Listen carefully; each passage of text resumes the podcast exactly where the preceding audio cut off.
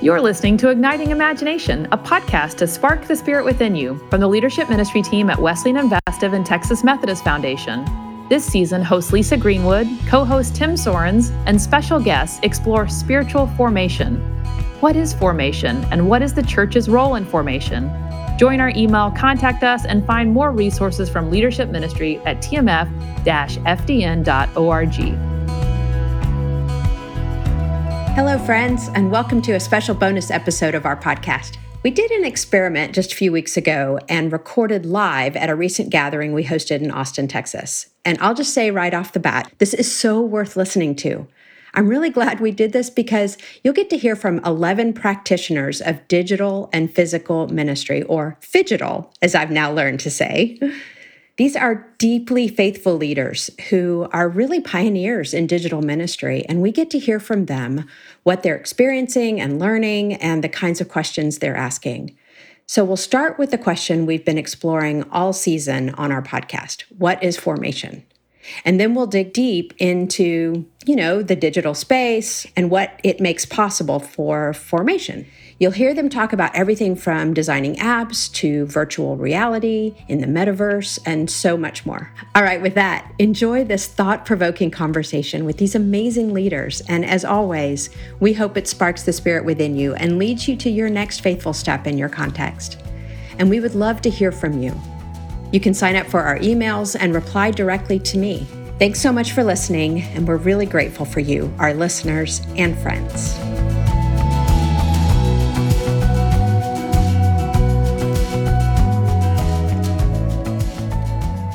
Hello. Thanks for being with us. This is our first ever live recording of our podcast, and we're thrilled to have a group here. And um, to our listeners, let me say, let me set There the stage. Cool. Yeah, here we go. Let me set the stage a little bit. We are in Austin, Texas, at this kind of funky, very Austin esque, Texas chic, modern but retro kind of um, hotel space. That's a have- venue. Yeah, right have there you go. They have bikes you can borrow. Yes. Like that, just grab a bike. Exactly. And Yeah. super cool courtyard space. And the group that is gathered is here to talk about discipleship in the digital space. And we've been gathering online and in person for a couple of years now. And um, pretty quickly, when we started this project, we realized that we thought we were going to be talking about all the digital technologies and techniques and digital space, but pretty quickly we realized we were going to be talking about discipleship mm-hmm. and formation and how we are formed and how the church is engaging in or not engaging in formation and that brought us to a much deeper place and and really the basic question in in this um, has been what is formation and how are we being formed and what is the church's role in that and how has that role changed and so joining me at the mic right now is um, matt Rawle. matt say hi Hi. rachel billups Hello. and christian washington Present. Awesome. awesome. And we also have um, others gathered with us in the room, and we'll be taking turns rotating people in and out for this conversation. And let me say that the bios will all be in the show notes, and so I hope you'll check that out. And so I want to start with just that kind of haha so- uh, softball question of what is formation? And so will y'all just jump in with Yeah. what, what we're talking about when we're talking So- about formation? At least for, for, for my brain, I have to come up with a, a definition Okay. and then expand the definition and then blow it up and then rewrite it. Right. So like, where, where I am now, uh, uh, and we still have two more days to like figure this out. So formation to me is the transformational hospitality of radical belonging. So what I mean by that is it starts with everyone needing a sanctuary or a place to be. What is my role in whatever context I find myself in, right? Uh, I'm not saying that that role is necessarily good or bad or finished or complete, but I need a landing space. I, I- so this this a place, and when I say radical belonging, it's it's undefined. It's defined by me in the sense of where I find myself. So that's kind of where, in terms of formation, I need somewhere to go. Whether that's a digital space, whether that is a classroom, whether that is in my living room, I need a landing pad. Right? Nothing can happen until I'm still. Right? I need to find that landing pad. And then hospitality, someone has to let me in. Um, someone has to open the door, whether that is a door of a church, whether that is online, a Zoom host, or whatever, a web designer. Someone has to open the door to let me in. So there has to be hospitality, also has to be a part of belonging. I can't belong only to myself, and I need someone to open the door of the space I need to be. And then transformational is that hopefully through that process and through others and listening uh, to one another, we find ourselves in a new place. Uh, there's a journey aspect of formation, right? And what I love about uh, kind of the discussion that we're we're we're having uh, this weekend is one thing that struck me is how formation. There's a hint that it needs to be curated, not controlled, right? There still has to be some kind of fostering, some kind of uh, whether that is tradition or native language or wherever your foundation is. There has to be some kind of curation of the experience, but not control, which I think is tough for the church to make that transition. Uh, I think from this is the way we need to form you, as opposed to let's curate an experience that we might learn from each other. That's pretty Stunned silence. no. Done. I Lisa, think- end the podcast. No, no, no. it. So I'm thinking a lot because I like the word transformation that you said. That's the word I keep hanging on because I think about all of the experiences that I've had, small churches, large churches, and more often than not, I think we've become these professionals at doing church. Hmm. And the reality is, what I want to see is lives lives transformed, relationships mm-hmm. transformed, people actually following Jesus. And so, um, when I think about formation, I want how does that happen? And I think a lot of times the frustration in us is we want a formula, we want a method, we want like give me the answer, Lisa, mm-hmm. so I can do it in like six easy steps or take a class or whatever. Mm-hmm. And that's not reality. Like it actually, it's Matt, what I liked about what you said is this kind of, you said something about control that I was like, yeah, we got to release control hmm. to give people the ability to experience those awakenings and then take the next step themselves and have people in the driver's seat of their own like spiritual journey. And for pastor types like myself, that's real difficult. Yeah. yeah. Can I add a follow up? One of word Sure. I didn't add that I probably should have is authenticity. Yeah. That that formation, there has to be an authentic element uh, to that because I know that authenticity is a big part of your Yeah. ministry. Uh, can you say a word about authenticity in terms of being formed? Well, I think um, I think a lot of people, you know, you come in. I'm just thinking about the definition you put forth. Like, okay, there's the space, this container, if you will. Even for people to come into a space, it's a scary encounter. Like, I think about whether it's a digital space, whether it's like there's a little bit of fear and trembling. So, if we can just be ourselves, like, you know, show up at whatever time in the morning without my hair done or makeup or whatever and um, just be my authentic self suddenly people like they feel like oh i have permission to be here. And if we if we bring our full authentic selves into a conversation we also are automatically giving people permission to be their full authentic selves as well.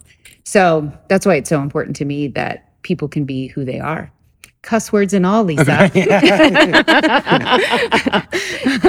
to be fair, we've given Rachel a warning that she just has to watch her language. Like we oh, have an Oh, Rachel, audience come here. on. we Keep are it- live. Yes. you sound like my mama Is there a seven second delay or a five-second? How are right, right. I do think it's worth you saying just a little word. You gave an example of, you know, showing up first thing in the morning without Yeah. your makeup on. Just, will you just say a word about what you're doing with your Yeah, so I do this morning prayer time every day except Saturday because sometimes you need to take a break. So every day, and it's at seven thirty, and um, sometimes I've worked out. Sometimes I'm like, you never know what I'm going to look like. I could look pristine. breakfast with the kids. the It's whole bit. breakfast with the kids, everything, and my kids are gonna like lose their stuff. Like they're just gonna be kids. They're my daughter's gonna like have burgers hanging out of her nose, like the whole nine, and it's just gonna be the way it is. And pe- many people think I'm like the most patient mother on the face of the planet. No, I'm just trying not to kill my child in front of you. but There's a record if it's online. it's a record. I'm There's like, evidence. but uh, but it, it's so beautiful, and all of these folks from across the country like tune in and they listen, not just at 7:30 because some people on different time zones, but uh, throughout the day, and add in their prayers and those kinds of things. And so um, the important piece is to show up. Not hmm. how I look, not if I'm like singing on key, or even if I can read the names in the Bible. Because sometimes at 7:30, holy cow, I like skip a few words. You know, Yeah. I can't get my brain going. But it's just about showing up again and again and again, and forming this opportunity for other people to show up just as they are. Hmm. So yeah, that's why it's so important to me because we're creating this community online for people to just be. It feels really important because that's an example. We're jumping ahead a little bit, but that's an example of how you're using the digital space as a tool um, for gathering folks, for prayer, for engaging in, in formation right there. And you know something about Christian, know something about showing up, right? Earlier you mentioned like you're working out like six days a week, rain or shine, getting it done. You know, can you say something about how forming that has been uh, in your journey? Well, sure. When I when I hear process, the first thing I think is Beyonce, of course. yes, yes. Yeah, there, Yeah. there is hot sauce in my bag. and it was the the moment when, when the world found out that she was black. But that's another thing. That's right. It- just to, to answer the question without making it a whole lot more, add more to what you all have said, which is so good. I see formation as a lifestyle. Mm. Yeah. Mm. Um, what has been the main thing that's changed for me is I've gone from a challenge, a fitness challenge, Yeah. to a wellness lifestyle. Yeah, I love that. The challenge was the catalyst for it.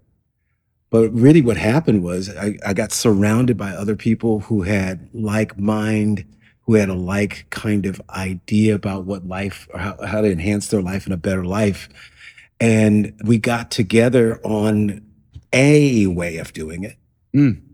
Mhm. not the way, Sure. but a way, and found that our faithfulness and our accountability to each other led to great results. I, I see formation really about this process, however it takes place, asynchronous, however it takes place, Hmm. of becoming more and more not just like Jesus, but to be Jesus. Mm. Christian, when you talk about this, I wonder what is the role of like you said accountability, but encouragement in the community you find yourself in. Well, I think that that's one of those things. It's it's such a misnomer that accountability is. Oh, I'm just I'm gonna just like I'm gonna, I'm gonna Kicking my butt. Yeah, push you. Uh, give, give me give me five more. Just drop and give me twenty. You know, let me see those twenty. Let me see your receipts. Um, um, it is every single day we post on a on a group as we're being formed in this, and every day the the outpouring of the good side of a like Mm, the good that. side of that kind of of engagement Mm. uh, is what pe- make people come back the next day and the next day and the next day and that's next It's rooted day. in 'Cause it's- It's, always someone affirming. Um, there are two. There's a mantra that that we used in our faith community around discipleship to make it very simple. Mhm. Is I am significant Mm. because God says so, Oh, Oh, I yeah. love All that. and then I am significant, and I was created to do significant things Mm. which is this whole process, a lifetime, a lifestyle of discovering your significance, which is intrinsic and it is um, it is endowed by your creator Mhm. and not by outside things, but getting to a place where you can recognize that truth, but also getting to a place where you realize my life is really about the job description that was given to us in the beginning, which was we are to be stewards of creation Mm. and return what we're stewards of in better condition than we found it. Right. Mm. Hebrew, mashal. you You know, it's it's it's it's and that job description didn't change with a so-called fall. It's Mm. it's our job description. So formation for me is is a bit of the hero's journey. Oh, It's- yeah, yeah. It's first being awakened to the fact that I'm sleeping here. Mhm. That, that there's something gnawing at me saying there's something beyond this life and something beyond my my my existence the way it is. And if I accept that call to adventure, Mhm. then I can cross into this other Mhm. place that's the, really the real world, if you will. Mhm. Think Matrix, if you will. Mhm. But I think the church, as we're supposed to be the one making that clarion call, Mm. you know, to adventure for people to accept. And then we're supposed to equip them along the way with the outcome being that we launch them back into the world they came from Right. to awaken others. Yeah. Uh, and that continuum is what I think formation's all about and and all of the things that happen along the way that take us from walking towards Jesus to walking with Jesus. I love that the way you're describing that there is a, a, a significant piece of, to use the word significant, there's a significant piece of this that is about um, how we are formed and shaped. We are beloved children of God, and formation is about owning and claiming that, and then living into it in a way that says, I cannot hold back on the goodness of. I, I, I think about Father G, who says mm. we're all unshakably good, right? That that we claim that goodness and then we live it in a way that makes the world a, a better place or whatever, that impacts the world. So there is a sense of claiming our belovedness and then living it out for the sake of the kingdom of God or the common good, the well-being of of If I will, what works against us is Western culture. You know, Mm. uh, we have a culture not only of consumerism, but we have a culture of individualism, rugged individualism. right. So it says that the highest form of living in this world is for me to be successful, financially independent, or actually, I don't need anyone. Don't tread on me. Just as long as you don't mess with me, I, I don't need anyone, and happy. Mm. And my retort to those is that, to that, or my my challenge to that is that all those things are not bad intrinsically. They're not bad, but they're just milestones along the way. They're not the end of the journey. Because if you get to any of those things, any of us who've been happy, any of us who've been successful, any of us who've been independent, we get there and realize this can't be it. This Yeah. isn't it. This is not. There's got to be more. This is not Right. it. So, so just to, to go with that, it's not success; it's significance. Yes. Right? Yes. Success happens along the way. The move not- from success to significance. Exactly. Right. It's not Yeah. Mm-hmm. independent. It's interdependent, which is how we were created in the first place. That's right. You know, Yeah. the creation poem is all about perichoresis as well as the the which is you know the divine dance of the, the, the Trinity, if Mm-hmm. You will, as well as the creation of people in in community for each other. Mm-hmm. Just like in, in relationship with each other. So it's it, it's not about in, independence, about interdependence, and finally, it's not about happiness or pursuit of happiness because happiness happenstance comes and goes. These are about the formation of freedom as the actual goal. Mm. I'm making you free indeed. I'm setting you free from the penalties of however you want, wherever wherever you are on your theology and your of atonement. It's really about freedom. Yes. And if we're if we're driving towards those right destinations, that is the that is what for me formation is all about. yeah. One of the, one of the big big things to watch out for is our culture. Church culture was built around we form you to stay. Yeah. That's Right. Yes. You know, so And you you got to ush, deek, scream, sing. You know, uh, children's. uh, You got to do the stuff in here, inside these four walls, and that's formation. Wesley foundations were about we got to create pastors and clergy, and not just leaders and what have you. I, I I know we're, I know we're running over, but I just I just wanted to make sure I threw No, that it's in. beautiful. That formation always goes somewhere. It, Yeah. it really is about the sending. All right, this is so good. So let's get some more folks in here. And I, I really want our listeners to have a chance to hear some of the ways that you all are connecting with folks uh, in online space. And so let's introduce um, three more folks. Uh, Rahini Drake, hello. Great to be with you. Jeremy Steele Hi. And Derek Scott. What's up? Hey, y'all. Thank you so much for doing this. And so, Rahini, will you tell us a little bit about your ministry? Yes. So I'm part of a church in Richardson, Texas, and our online worship service um, is pre produced and it mimics probably most closely to a traditional worship service experience. And we put this uh, service every week out on YouTube, but we made the intentional choice to try and um, address people where they are. Um, if they're worshiping at home or in their cars, that this experience is for them to worship basically with their church community just at whatever time they're ready, not when we're ready on a Sunday morning. Basically, it's almost like we've decentralized church for people. Mm. And so the way that they're interacting um, also is that they send us emails or they text us during the service whenever they're worshiping with us and connecting not just with us, but the idea is to connect them with each other in this online community. And I think it's for us to say that just to name it that that's still like the next step the next iteration of how how do we do this to connect people not just with us as a church, um, as staff, as clergy, but to find ways for them to interact with each other. One way that we found or that we're trying is holding space for people like a Zoom call style, like pandemic style, creating a space for them to gather. So these people that are basically anonymous to each other because they're watching on YouTube at different times of the day, different days of the week, can have a space to see each other in person. Like, oh, that's the person who chats in from you know alabama. That's our california friend. Uh, and for them to try to create relationships as they're experiencing worship in a unique and different way. And that i guess is where we're trying to grow and try to create more space for that. Really all that is is a place where we play games. Like we see each other and we play fun games online. And then ask each other how the week's been and then engage in some conversation about maybe the sermon topic or just a question that we pose to whoever wants to join um, and one way that we've done this is for one of our first gatherings, all the people who decided to uh, join us sent us their email, and we sent them uh, Starbucks gift cards yeah. so they could like grab a drink before they met. And so we kind of had this commonality, like, oh, what drink did you get? Oh, I got this one. This was my favorite, just to kind of break down those barriers of like, oh, there are real people, and like right. when I'm home and I feel like I'm alone watching a service or somebody's um, um, offering me communion, but it's on a TV screen or right. or a computer screen, there are other people out there that are also experiencing the same thing as me, and I can see them now, and I yeah. can make those connections. Yeah. We want to help. We want to be part of it. We want to support when someone says, "Oh man, I've just had a terrible week." Like, "Hey, I'll pray for you this week."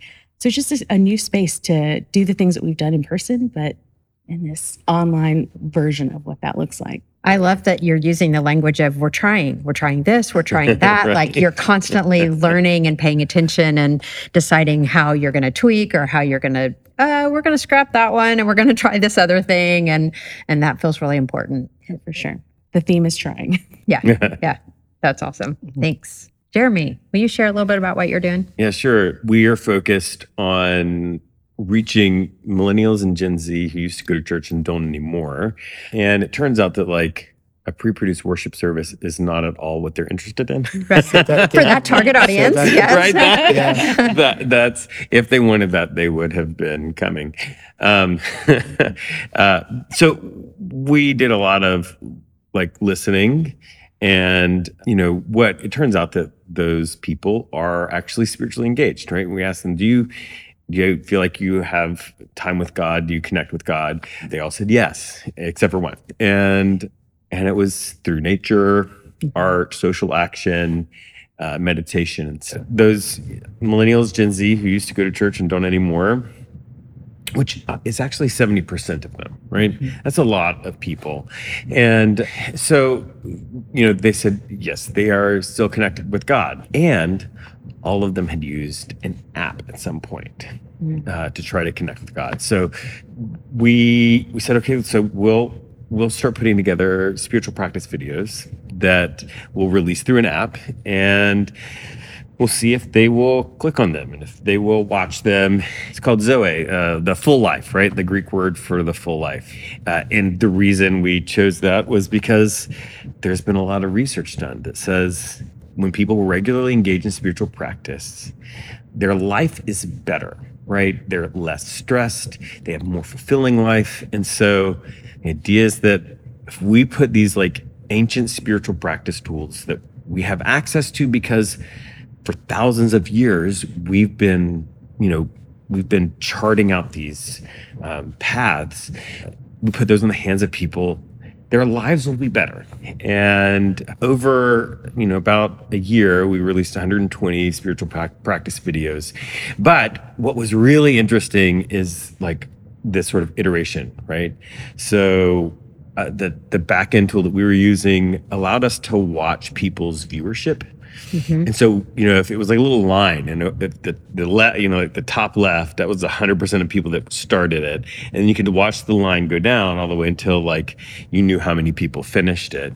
And so that was really interesting because you know, we could really, you know, after we released you know, like 30 or 40 videos, we did a little data deep dive. Sure. And some of our videos, most good news was most of our videos were pretty good. our instincts were right, but there were some of them that were just dogs. Hmm. Like they like started and then within a couple minutes they fell off. But then the other thing that was really interesting is some of our videos had this notch somewhere in the video where like at the exact same moment like 5 to 10% of the people just dipped out and so we went back and we started playing through those because remember these are people who used to go to church and don't anymore. So they have some sort of spiritual vocabulary but they they've also chosen to opt out. So they, there's some reasons that they some things that they don't like. So what was really fascinating was that all the places where we had this strange notch happen it was where we used the word Bible. So so we're we're doing this. The church that I, I was working for was in Silicon Valley. Had like Silicon Valley startup coach, a marketing person who used to do marketing in Apple, and uh, the the startup coach is like Jeremy. I don't I don't know anything. Like I'm. This is not my like spiritual stuff. Is not my my forte. He said, but the question I've got, I need to know is like and he's like, I really don't know the answer, but how important is the word Bible? Uh, and we're just like, you know, like a sort of lean back and it's like, now there's an interesting question, right? You know, and at the end of the day, like it was the content from the Bible that was important, not the word Bible. And so we did some tests, right? We took the exact same video and we replaced, I mean, exact same video. We replaced the word Bible with ancient spiritual text. And so instead of it saying in the book of Ecclesiastes, it says, there's a time and see, it says, uh, or in the in the in the book of the Bible of Ecclesiastes, it'll say in, in the ancient spiritual texts called the book of Ecclesiastes, like it's the exact same thing, and the notch is gone, Wow. which is like fascinating on so many levels. But I think this is also something that's interesting for us on the digital ministry side. So we're in these sort of pioneering roles, and there, so at the, at the base level, we're trying to figure out how to make sticky videos, like spiritual practice videos that actually people will watch, right? Because it doesn't really matter if we make videos that nobody cares about. But I think there's this other layer because in the digital world, we get data not just that people report to us, we get actual data.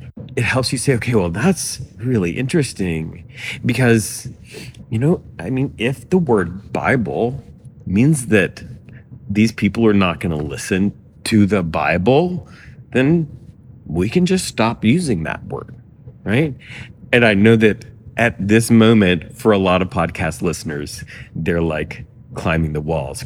Yeah, but but I mean, Right. but that's what's interesting, though. I think at this moment in time is uh, some of the data that we get back from people uh, from some of these digital. Like I'm sure that you've got viewership data is that's similar, and you can look at that kind of stuff and be like, oh yeah, yeah, yeah. When this person talks, people like tune out right but i think because i really think long term looking at these kind of things can help us like in like communication and you know all of there's there's just so many layers as we are looking at this that go beyond just the like i want to help people engage with god to like i really also want to help people be more effective in digital ministry and doing this kind of these data dives um, can help us with that right. Hey, Derek, will you tell us a little bit about your ministry too? So, I lead a digital campus ministry that is called Studio Wesley. It actually started in the campus ministry that, along with a team of people, we founded about 11 years ago. And it was really just kind of following the rhythms of our on the ground campus ministry, but creating content that served our students uh, we just got this opportunity to devote full time attention and some resources to building a digital campus ministry, if you will. And so That's so good. Well, Congratulations. and That's so and good. and I, I it, it's so interesting. Uh, we've only been in this a few months, and you know the the big question we're asking is, I mean, we've been producing content, podcast, and different things like that for a minute, but is that it, or is there an opportunity to make disciples? yeah is there an opportunity to develop leaders? Uh, is there an opportunity to even create opportunities for belonging? And that's those are the questions that we're asking right now. Um, and and about to release some new content, but really trying to get away from simply putting out more stuff. And you know, we know that college-age young adults are not one type of person. They're not all at four-year institutions. They're not all uh, even going straight through four years, even if they are attending those four-year institutions, right? And so, how do we meet them where they are? Uh, we know that college students, college-age young adults, are in the digital space, and so the question, big question we're asking is, how do we just provide a connection, uh, a meaningful connection beyond content generation um, in those spaces? And um, and I'll just say that my big heartbeat is the development of leaders for the digital space. Yeah.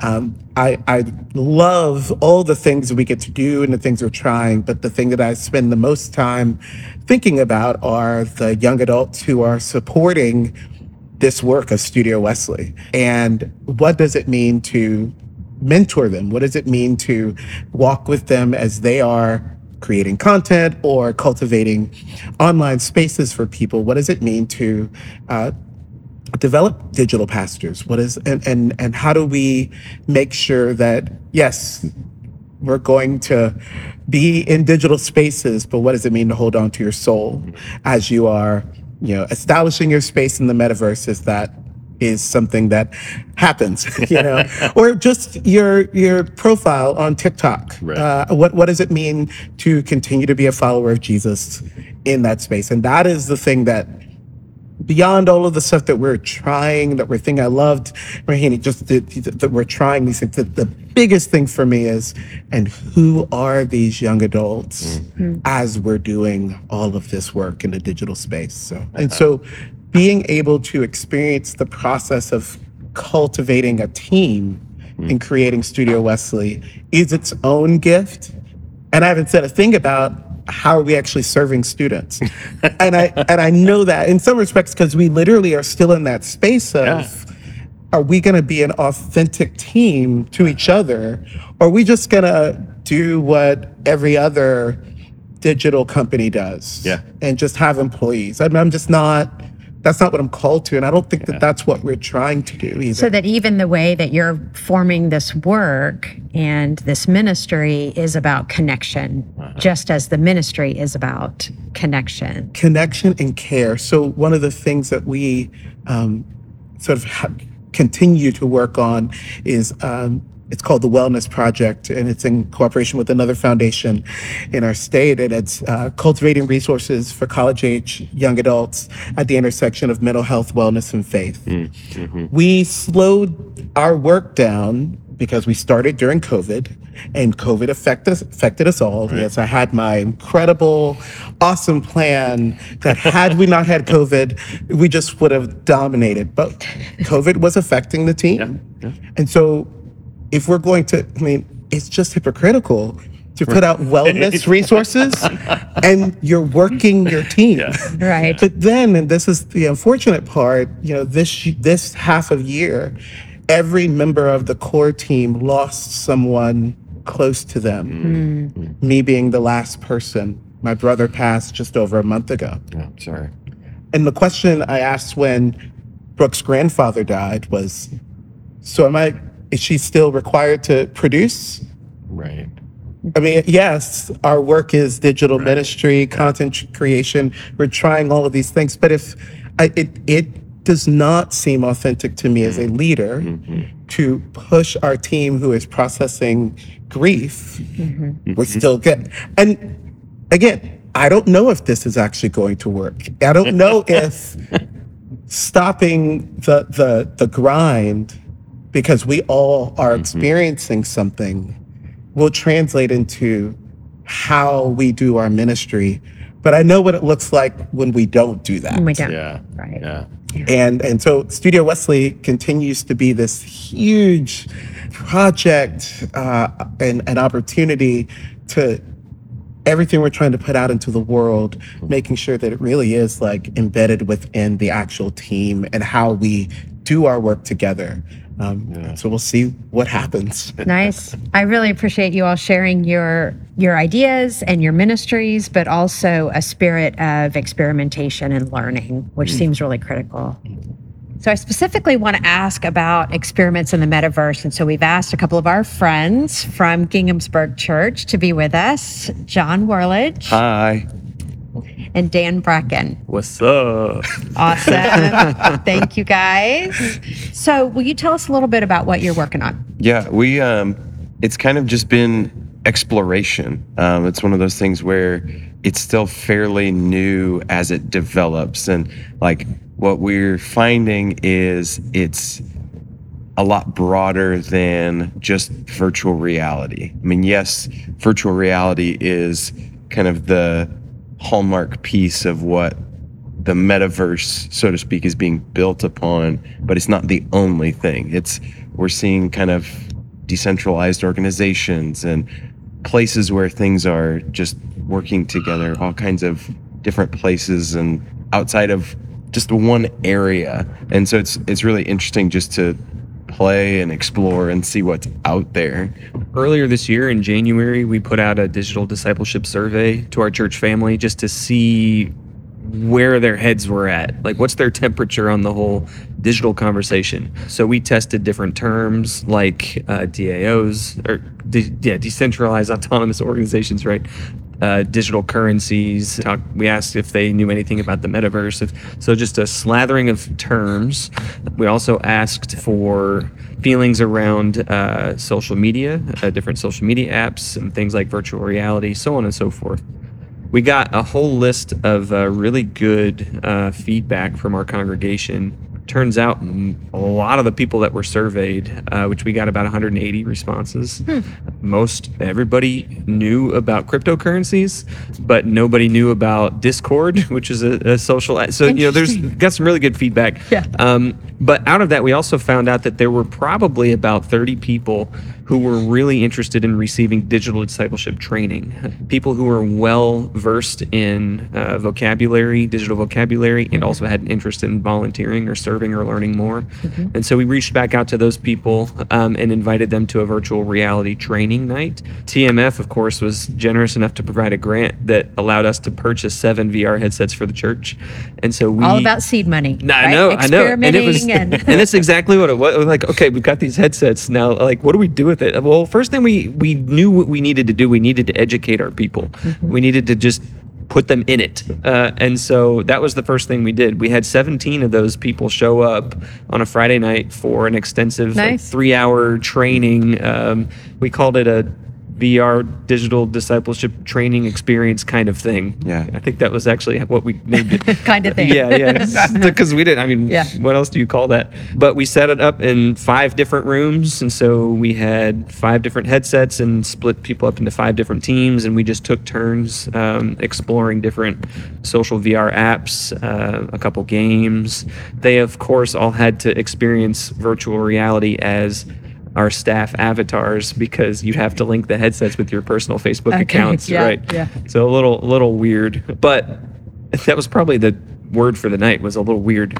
Yeah, Yeah. that was weird. It was a little Right. weird. Yeah, well, and it was everybody's experience was a little different because we tried to we tried to create shared experiences, and then we ran into connection issues, obviously. So then it's this whole thing, but it's still we were able to create this environment where you know we had the individual groups in each individual room, but then each room was connecting together, and so it really kind of encapsulated what digital ministry and digital discipleship can be because the whole hope and the whole goal is to take people from just digital relationships to really create face-to-face interpersonal relationships and connections that can point each other closer to Jesus. And it's doesn't have to be based on a geographic location but it's how do we bring people together Yeah. through it So Yeah. I know these are early stages and you're exploring and you're just kind of testing the waters and you're having conversations. And I love how you identified who your kind our of core team. Yeah, your immediate Yeah. core conversation partners would Right. be in this work. And and and you were just starting to say this, John, but paint a picture for us of what you imagine could be Mm. possible. it's really an environment of creating relationship and it's it's about consistency and so one of the things that we've tried to build is a place where people within we've we've built it in Horizon Worlds which is one of the platforms but we've created a safe space where people can come for prayer and whether it's it's a open space throughout the week that they can come but we we have different people on our staff team that we host it one hour a week which is just kind of how our schedules pan out. But we have someone present in this space. And so if someone enters we're able to engage them in conversation and really help direct them towards some connection with jesus. And we haven't like we haven't seen as much fruit from it as we'd hoped yet. Yes, But- don't ask us if anybody's visited because nobody has. but we're still trying to be Yeah, consistent. right. and but but really it it creates opportunities to connect with with kind of the missing pieces in the church. Like one of the the pieces and i don't remember dan you may remember where we heard this but the missing demographic in the church in america right now is men between the ages of 18 and 35 and if you look at meta's data of who are the the most prominent age demographic who are using meta headsets and it's that demographic of men between the ages of 18 and 35 and so it's really how do we as the church and how do we as the body of christ tap into that and one of the pieces of feedback we got from our, our vr night was somebody equated it to the rise of Hollywood and the rise of the film industry. And when that was really starting to boom in the 20s and 30s and 40s, the church's response was to push away from it and say, "Oh no, no, that's that's going to steer us away from Christ." And now you look and there's this wide divide between traditional Hollywood and kind of the Christian Hollywood and just within the quality. And so one of our one of our volunteers who who attended that night, his response was if the church can get in on the ground floor and if the church can have influence on the direction of of what could be just imagine the possibility imagine the potential and the the reach of of where that can go so it's really exciting So my preferred future as a storyteller. That's that's my bread and butter. I love video storytelling. It was the medium that I really uh, started out with. Is the potential for 360 uh, storytelling, um, empathy building. This this idea that you can take somebody in your congregation, put a headset on them, and transport them across the world to experience something that they've never experienced before outside of their local place. Right. And they don't have to have a passport and get Right, on right, an airplane. right. Yeah. and And, so go- just this past July, I went to El Salvador with a 360 camera uh, and was able to put it down at the dinner table as we were eating with our, our friends and people that were in ministry with in El Salvador. You know, just no no video editing to it, just a singular capture. But now we've we've created a, a playlist on YouTube of 360 videos that you can access through a VR headset to just sit and be and to make your own observations and, and we've got we've got videos from baptisms we've got video from our easter egg hunt Yeah. which that one's a little terrifying because it's several hundred small children running at, At you screaming Sure, looking yeah. for easter eggs but it's it's Well- that inver- Im- immersive environment So a step putting you in it. further, a step further, there's a uh, I forget what the VR experience is called, but there's an app that you can download that actually wakes you up inside of a homeless person's tent. And so it's this blend of 360 recording of a real person's tent being like arrested and dragged out of her tent. Um, but then it fades to black, and then you open up in a virtual environment. It's still her tent, but you can reach out and grab her mug, and then it plays an audio story of where the mug came from. Oh. You can pick up her journal and flip through it. You know, you can Yeah. pick up her family photo, and you and it like flashes back to a memory of her and her family. And so, like immersive empathy building storytelling, where you can like take somebody and transport them into somebody else's life, uh, is just uh, mind-boggling to me the potential for experiencing what other people are going through and building empathy across people groups. Right. And if Yeah. you think about, uh, you know, kind of our, our, our meta work here, well, I don't mean to use that word. if, if you think about the, the work and the conversation we're doing here and thinking about what online space makes possible Yeah. Yeah. for formation, I mean, that's what you're talking about. Mm-hmm. Right. Is that here is a, a tool, if you will, a space that that builds empathy, that helps create experiences that change changes the life of the participant, the mm. perspective of the participant, which can then make an, an impact on the world. Absolutely. I love that. Yeah. Thanks, guys. You're welcome. Thanks for being with me, for Thank you. sharing your My pleasure. stories and what you're working on.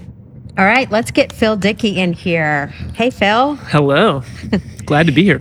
So, in the midst of this conversation, you have helped us over and over again, actually repeatedly, um, see the ethics involved in the online world. So, while there are certainly opportunities available to us in the online space, we want to be aware that there are ethical implications too. And so, can you just share some of what you've been thinking and Sure. working on? Yeah, so I heard a, a quote recently, and it's just it's kind of haunted me, and so it's kind of been what I've meditated on for the last I don't know month or two as I've been preparing for this, and just knowing that we are having this gathering, and it comes from Edward O. Wilson. Have you ever heard of E. O. Wilson?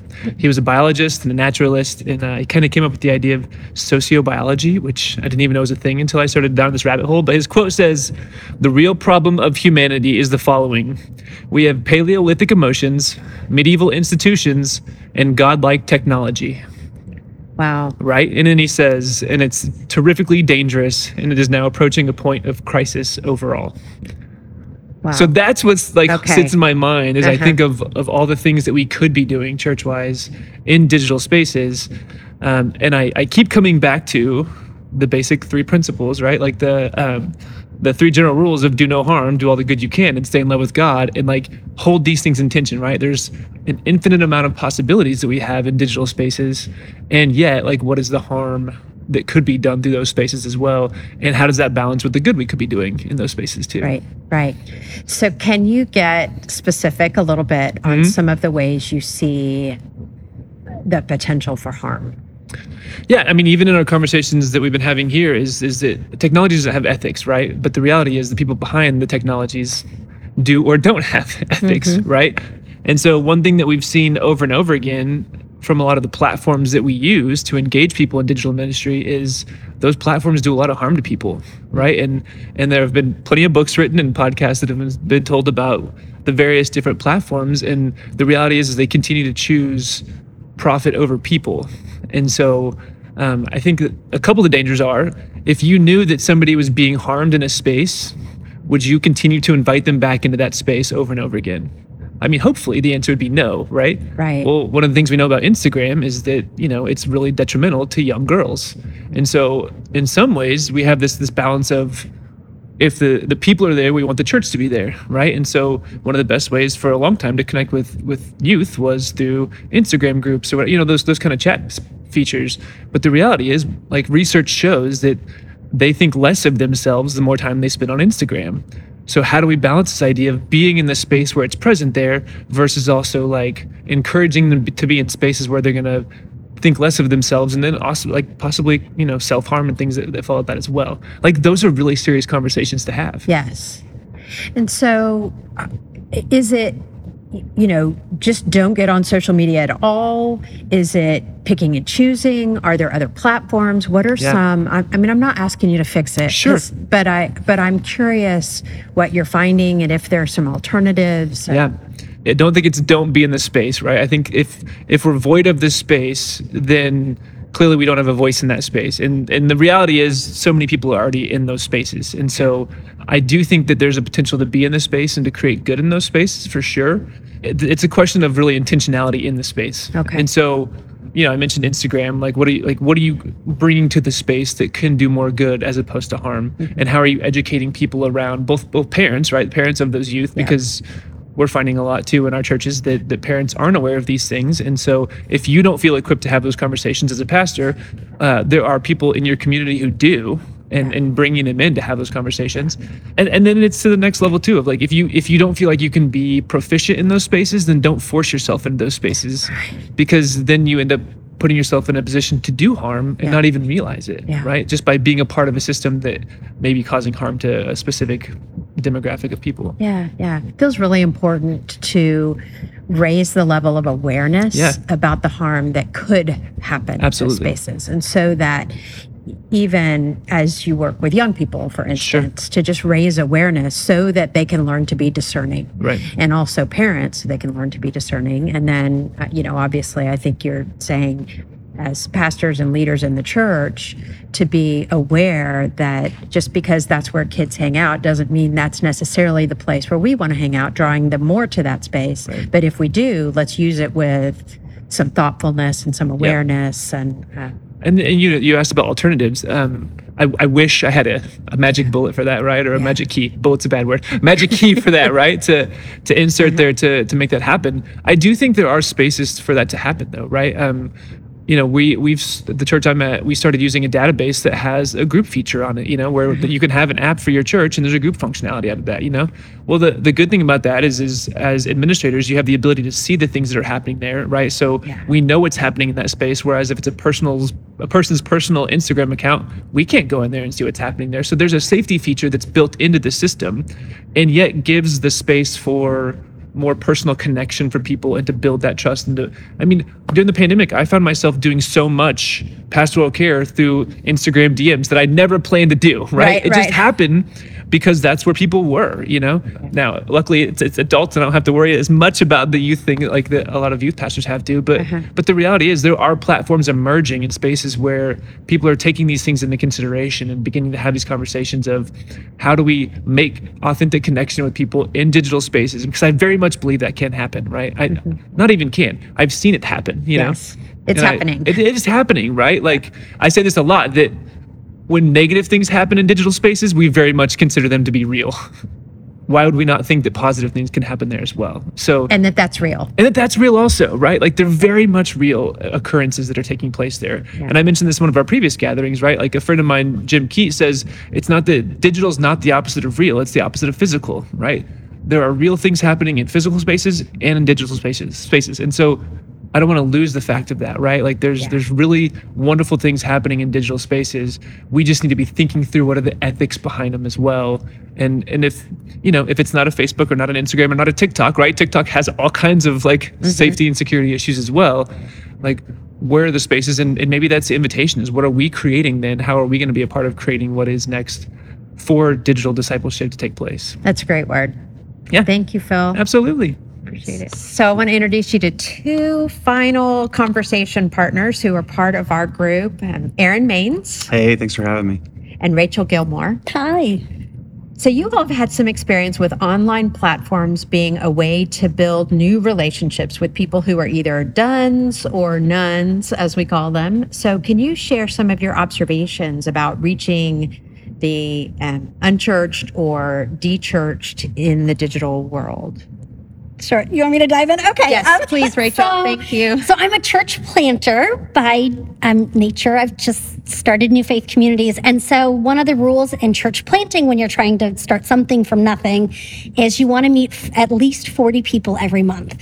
That's a lot of people. So you have two choices in this new digital world. You can either meet people online and then try to move it from social to parasocial or in-person connections or you can meet people in person and then use all these online platforms to stay connected. So, depending on what my initial approach is, things kind of differ. So, for instance, a, a crucial thing is that in both approaches, authenticity really matters. You have to be yourself no matter what you're doing, because nuns and duns, especially, will see right through it and then be hurt and triggered by feeling manipulated. That kind of leads to the other one. Like relationships always have to be the driving factor, not like ROI, like a return on investment. Oh, you know, I'm I had coffee with Aaron twice now, and why isn't he coming to church? I'll just ghost him and move on to the next relationship. Like that is manipulative. That is not found in the gospel. That is not helpful at all. So, so when I moved to Phoenix to start a new faith community, I was a mom. So I, I used this app called Peanut, which matches other moms, and you're like peanut butter and jelly, and you like each other. It's like Tinder for moms. Anyways, um, I was using it to make friends, and the first person I met, she was so cool. She still wants nothing to do with church, but she thought she would never have a friend who was a pastor either. But through our friendship, which all started on an app, I've met another mom, and now she and her mother are coming to the church. Our kids are being confirmed together. They joined the church last week. So that's not why I went to Peanut. I did it to find friends, but you know, if they want to come to church, I'm not going to say you're not allowed. Right. And then I used like a Facebook group for return Peace Corps volunteers because I'm I was in the Peace Corps to connect with this really amazing professor at ASU. She's Jewish, so again, like she's not come to the church. I still love and respect her. We volunteer and do community service stuff together, but she connected me to ASU students to help with a Peace Corps podcast. So we're talking on Zoom and finding that platform. And now they still come to my house like once a month and we have dinner and we talk about life and spirituality and faith. So it's like a blend of meeting people online or when you meet them in person. Like my only tip is to figure out what their affinity is and to find the platform that makes the most sense. So, like when I started organizing regular events for college students, they said, Rachel, if you put this on Facebook, we will never come again because they don't do Facebook. That's like their feels like their parents' platform. So I had to do TikTok and Instagram. But then we started having a lot of international students come, and they're not allowed to have TikTok on their phones because when they go home, it's illegal. So then I had to start using WhatsApp. And I'm like, oh my gosh, the platform really matters, and you have to be intentional about reaching them in the right way so that you can continue to grow that relationship. So I just said a whole lot, but those are my thoughts. I don't know. What, what did I miss? I'm sure I missed a ton though, Aaron. What do you think? I think so often when we talk about nuns and duns, we look at statistics as church people, church leaders, it can be depressing, it can be deflating, and it can feel like a big task and one that we feel like we're probably going to fail at. And but the reality I think is that nuns and duns are just people. And, and we lose sight of that sometimes um, when they become statistics. And so also they're people that connect with people on a people level. I said people a lot of times. Normal, Um, yeah. yeah. So so engaging with them is not um it's not it's not different from engaging from other people and and we know how to do that and i I, I think sometimes it does take some change on our part. I'm reminded of the story Jesus tells when he talks about uh, the one sheep and the 99 sheep. And, you know, the real conversation there is about leaving the 99 to go for the one. And, and that, that can be a real challenge. I think maybe not everybody is called to that, and we have to admit that sometimes. Uh, but there are certainly people who who are called to that, and, and being able to leave sort of the institutional church maybe to go be in relationship with people who are you know maybe just done with church. When they left church for the last time they didn't stop being spiritual. They didn't stop wanting the things that faith has to offer them. Um, some of them do surely. Um, some of them do. Uh, but the vast majority majority of them just fill that void with things like yoga or mindfulness or in you know any number of things. And so it's not like they are that they have all these walls put up to you talking to them about things of faith. But more or less, they're open, but they also aren't very trusting. so, so that's part of it too. And, and I, so I think authenticity, authenticity is important, but also not having a set outcome for them is, is a big deal. And that's hard. That's also hard for, for church people. Um, oftentimes we want them to to respond to us in a certain way or do a certain thing, follow our adult ed pathway or whatever that might look like. And they're probably not going to do that. And so it's just going to be a little more complicated. Yeah. So you all have named a couple of really important things. I think uh, one is how inadequate and ill-equipped folks who have long been part of the church feel when Mhm, they're sure. trying to connect with folks who have basically rejected the church or left the church, right? And so there's there's this feeling of inadequacy. And so that's on the church side. Mhm. And then you've also said, look, we're not talking about rocket science here. Literally, we're talking about being people who make friends with people and who realize that friendship is the, at the heart of this and relationship is at the heart of this.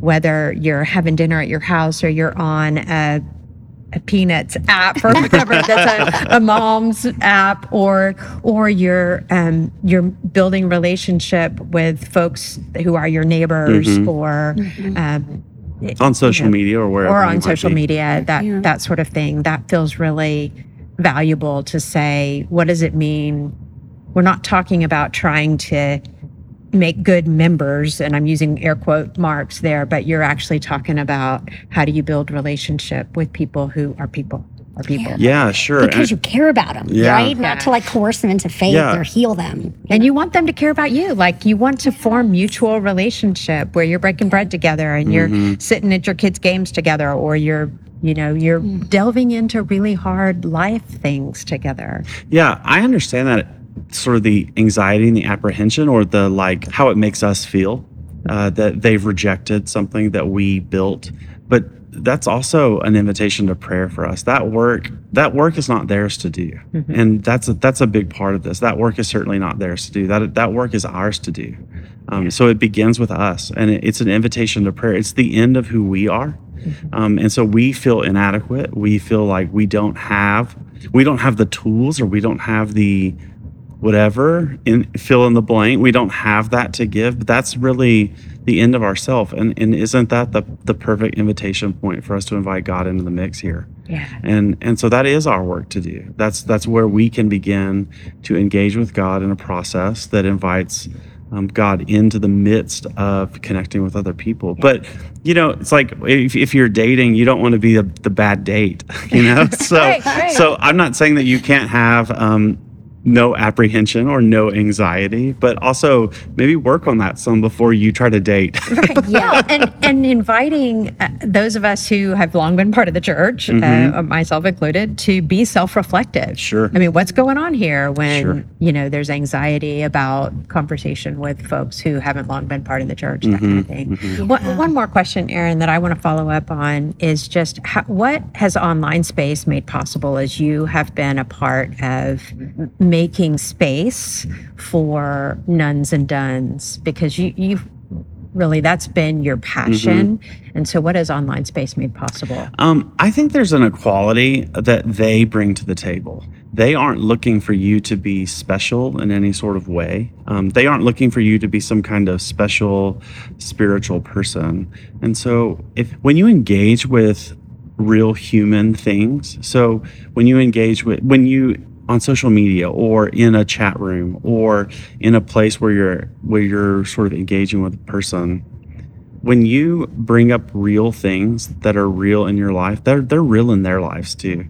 And then when you explain the way that you work through those things, so maybe it's something, maybe it's like a moment of grief. I'm drawing from a real Facebook conversation that I've had. Um, when my mom died, um, I put that out there and then um, was able to sort of talk about grieving and having a process through that. And in, in a certain way, I wasn't afraid to let my faith show through and how I was, you know, I was sad and grieving and, and naming all of those things in the same way that that I would do if I wasn't a person of faith. And so then for them to be to you know, for people, I, I would get private messages that would say, I just really appreciated what you had to say.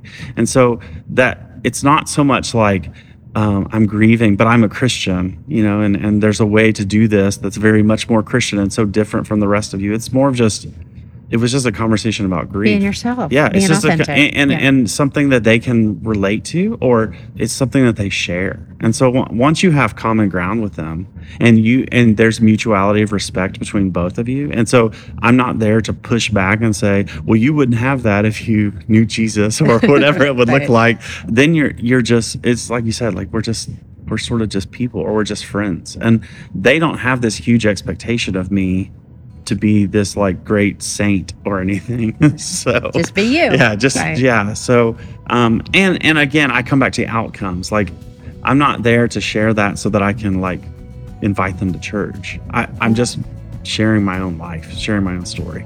well thank you both Thank you for uh, sharing a bit of what you're doing and how you're Yeah. reflecting on what online space makes possible. Yeah, thanks for having me. It's great. Thank. Thanks. Gosh,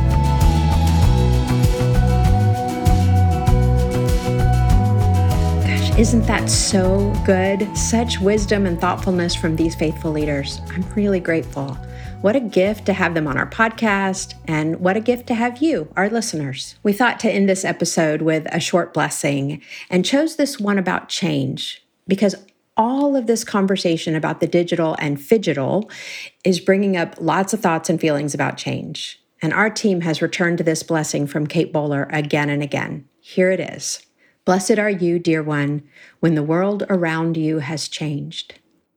Everything is different now your body, your age, your relationships, your job, your faith, the things that once brought you joy, the way you exist in the world, the people you love and trust and rely on. Things have changed. And it would be silly to imagine you haven't changed with them. You are not who you once were. Bless that old self. They did such a great job with what they knew. They made you who you were, all the mistakes and heartbreak and naivete and courage. And blessed are who you are now.